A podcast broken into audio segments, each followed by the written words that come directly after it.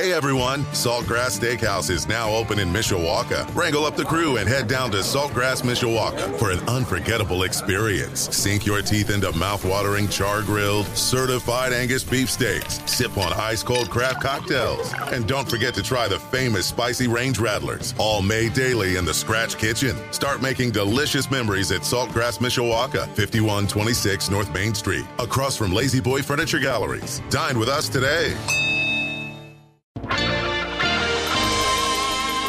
This is WSBT's Community Update on 96.1 WSBT. Good morning, I'm John Hoffman. Newly inaugurated President Joe Biden has a lot on his plate, as does Congress. WSBT 22's DJ Mono reports local experts believe the president will try to get some big things accomplished early in his term. His two biggest concerns the pandemic and the economy. In his first 100 days, he wants to have 100 million people vaccinated nationwide. Economically, Biden is pushing for a $1.9 trillion relief package to help stimulate the economy. IU South Bend political science professor Elizabeth Bennion believes these two tasks are not only his most pressing topics, but ones that should receive some support from the newly Democratic Congress. Bennion says Biden has made his intentions clear, so most people shouldn't be too surprised with his initial actions. Knowing how controversial the election was, Bennion says her biggest takeaway from President Biden's speech was his call to everyone to give him a chance. It means that people will be divided. There will be a lot of debate. And that's why it is important that he brought that message of being a president for all Americans and the need to focus on respectful disagreement and debate and deliberation rather than seeing each other as enemies. IUSB political scientist Elizabeth Bennion says President Biden has also mentioned his desire to have legislation surrounding immigration and trans rights. Democratic majorities in the House and Senate, though narrow, could help his efforts. Coronavirus vaccines are rolling out across the U.S. and here at home. According to Indiana's vaccine dashboard, more than 300,000 people have received the shot so far. Nearly 10,000 of those are in St. Joseph County. 30% of the people vaccinated in the state are age 70 and over. But despite the rollout, some people are having a difficult time scheduling an appointment. The soonest appointment for a lot of locations is about a month out. I tested out the vaccine website myself, and between St. Joseph, Elkhart, and LaPorte counties, many slots are taken until mid February. The Indiana Health Department's vaccine website is showing St. Joseph Health System has no availability at this time. The Indiana State Department of Health says vaccine supplies are limited statewide. It says some clinics might fill up sooner than others, depending on the amount of doses they've been given at that time. This is frustrating to some as more people are able to schedule their vaccines. Dr. Dale Patterson with Beacon Health Systems says they've seen a big increase in registration as the state lowered the age to 70 years and up. So now that we've opened the appointment availability to more groups to try to get more people vaccinated, um, we're seeing that demand that we weren't seeing before, and we don't have the vaccines yet to give all of those people. Vaccine scheduling is controlled by the state. But the St. Joseph County Health Department says it's getting more this week. We just would like to get more. Um, For our goals, you know, to get a significant proportion of the community vaccinated, we need a lot more vaccine, whether it's through St. Joe Health System or Beacon or the pharmacies or the local health department. Dr. Patterson says there are millions of people needing to get vaccinated, so it may be summer before everyone's able to schedule their first vaccine. It's going to take time for everybody to get vaccinated, and I think we need to be patient. And we need to um, keep trying. Yes, definitely don't give up, and we want everybody to keep trying to get a vaccine. With more vaccine approvals on the horizon, Dr. Patterson says they're prepared when those additional doses come. Locally, we're prepared uh, to take a lot more vaccine, to give a lot more shots, and we will work with uh, whatever uh, the government and whatever the health department uh, wants us to do in order to make that happen. The age group 60 years and up is supposed to be the next group to sign up for the vaccine. The state hasn't announced when that will happen yet. WSBT 22's Erica Finke reporting. More now on vaccines, the state of the virus, and kids resuming some in person classes in St. Joseph County from Deputy Health Officer Dr. Mark Fox. Lots to get to. Let- Let's start, first of all, with you. You got your shot on Friday. How are you doing? I'm doing fine. Um, my arm was a little sore. I've had a history of bad reactions to, to vaccines in the past. So I did have an area that was pretty swollen and, and tender through the weekend, but even today it's a lot better. Yeah, but, but no other side effects. You didn't have the, uh, fever or anything along those lines? Nothing like that. Okay, so let's let's talk a little bit about the vaccine for the rest of the people. We saw the state change the age from 80 to 70 relatively quickly, and I think some people are thinking, and maybe rightfully so or wrongfully, that if they went from 80 to 70 in just a few days, maybe they'll go from 70 to 65 in just a few days and meet the federal requirements or the federal guidelines. Is that going to happen? I suspect it will. The state has kind of indicated that their goal is to get the 60 and older population vaccinated over the next four weeks. So the, the shift to 70, we learned about it when you learned about it. So uh, that was kind of news to us.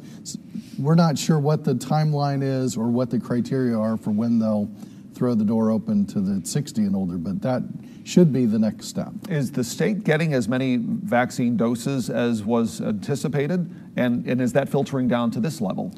Uh, as far as we know, they're getting their 70,000 doses a week, but again, the communication of information all down the chain has been challenging.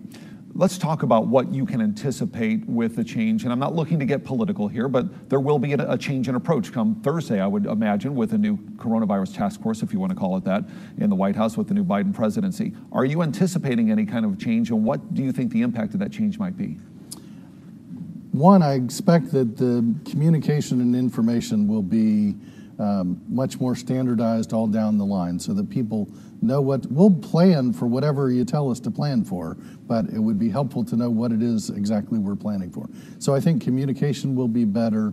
Um, they've already indicated their goal is to get a million, a hundred million vaccines in the first hundred days.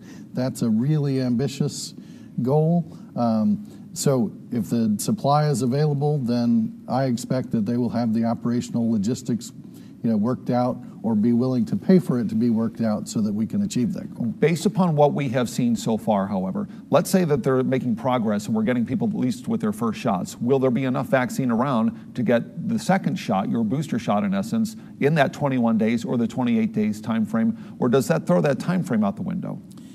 We have been told there will be, but again, um, you know, I don't know what's coming from the federal level down to the state.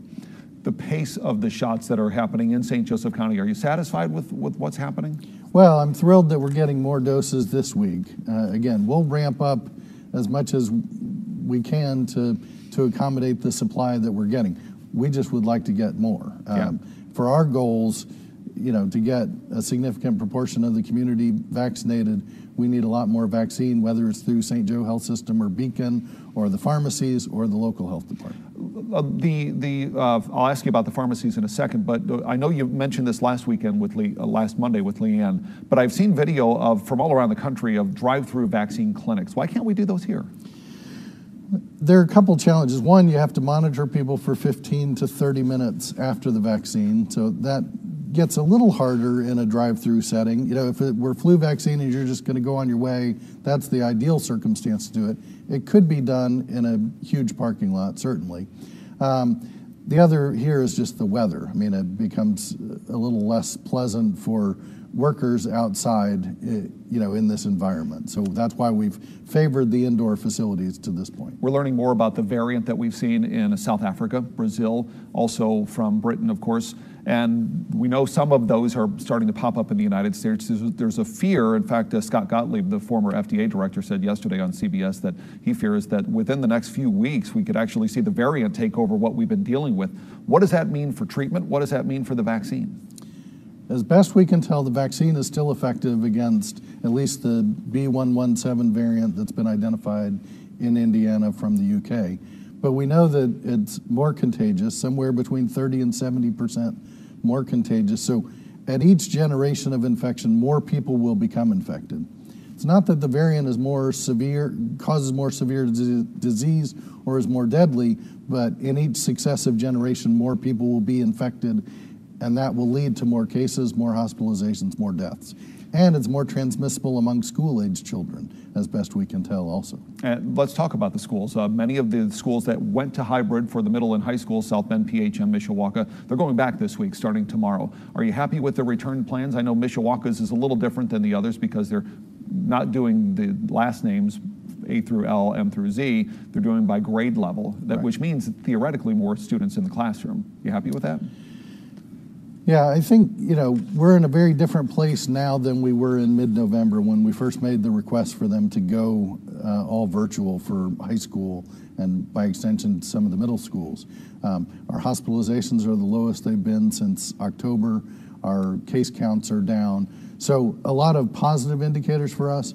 And for my money, the most important thing was this two week kind of virtual quarantine that we've had since the post holiday time frame. We wanted to protect against the risk of exposure from holiday gatherings or travel. Yeah, I have to ask you this last question. Why were teachers taken off the list for essential workers to get the shot? There was a committee at the State Department of Health that was advocating for a whole group of critical infrastructure workers. Teachers were clearly in that. I was part of that committee.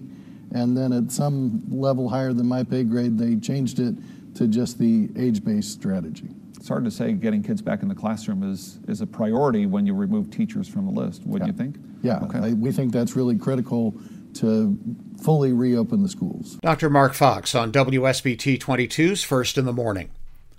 Martin Luther King Jr. Day in South Bend is normally full of marches and a large breakfast at the Century Center.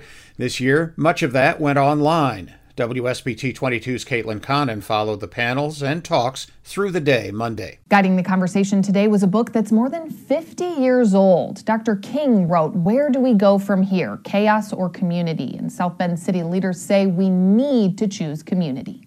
Mayor James Mueller braved the cold with these youngsters to talk and see their signs. Each one had a quote about racial injustice from Dr. King himself. We really have a lot of work to do as a country and we have a lot of, of healing to do as a community. And so that is a, a top priority because the, the very essence of our democracy, of our country, depends on us coming together and getting this right.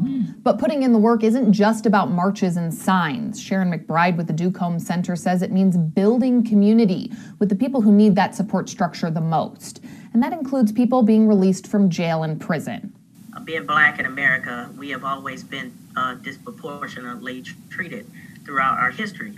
Former offenders face barriers finding jobs, housing, and education, which can lead them back into a cycle of crime.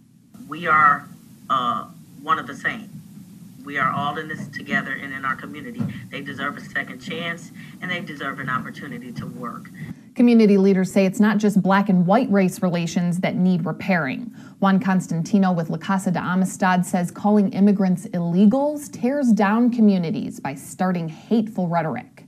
So for someone to call me an illegal would immediately criminalize the person I am and take away, um, you know, who I am as a human being. Constantino says that rhetoric leads to policies that hurt immigrants. He says undocumented individuals have no access to aid programs like FAFSA or Medicare. In the time where maybe one or two head of households lost their job, you may want to lean towards and apply for food stamps. But if you're an undocumented immigrant, you can't access that federal program. Constantino says we need to reach out to our lawmakers to advocate for undocumented immigrants in our community. He and other community leaders agree that when one part of our community is struggling, it brings the rest of the community down with it. WSBT 22's Caitlin Connon reporting. Local doctors are urging patients to make sure their children get up to date on their vaccinations. The Centers for Disease Control and Prevention found last year routine pediatric vaccines declined dramatically because of the pandemic. Doctors and local health leaders say parents shouldn't worry about their child coming in contact with sick patients if they go to the doctor because there are safety measures in place and those immunizations are extremely important. Last year, childhood vaccinations around the country dropped significantly. Stay at home orders and fear of coming in contact with sick people kept parents and their kids home. That means kids and babies have fallen behind on important prevention for things like measles, mumps, rubella, diphtheria, and whooping cough. There is concern that the decrease in these routine immunizations across the country could lead to outbreaks of vaccine preventable illnesses, leaving local children at risk.